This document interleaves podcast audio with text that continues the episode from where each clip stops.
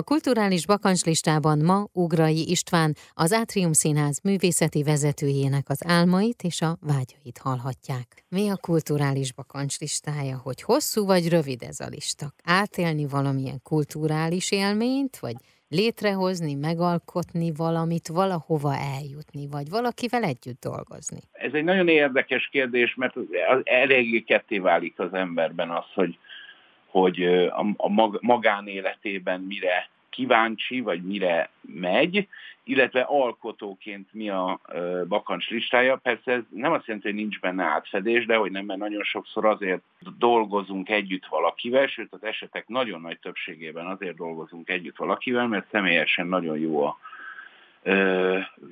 véleményünk róla.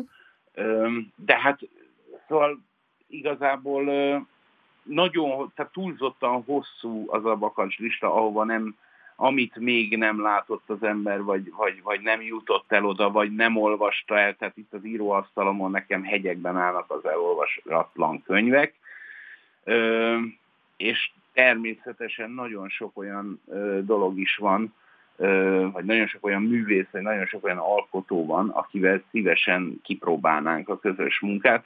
Tehát azt hiszem, hogy a, a, akkor jó, hogyha az ember bakancs listája inkább egy ilyen be, beláthatatlanul hosszú dolog, amit még csak nem is tud így számba venni feltétlenül, csak hogyha szembe jön a lehetőség, akkor, akkor belekapaszkodik.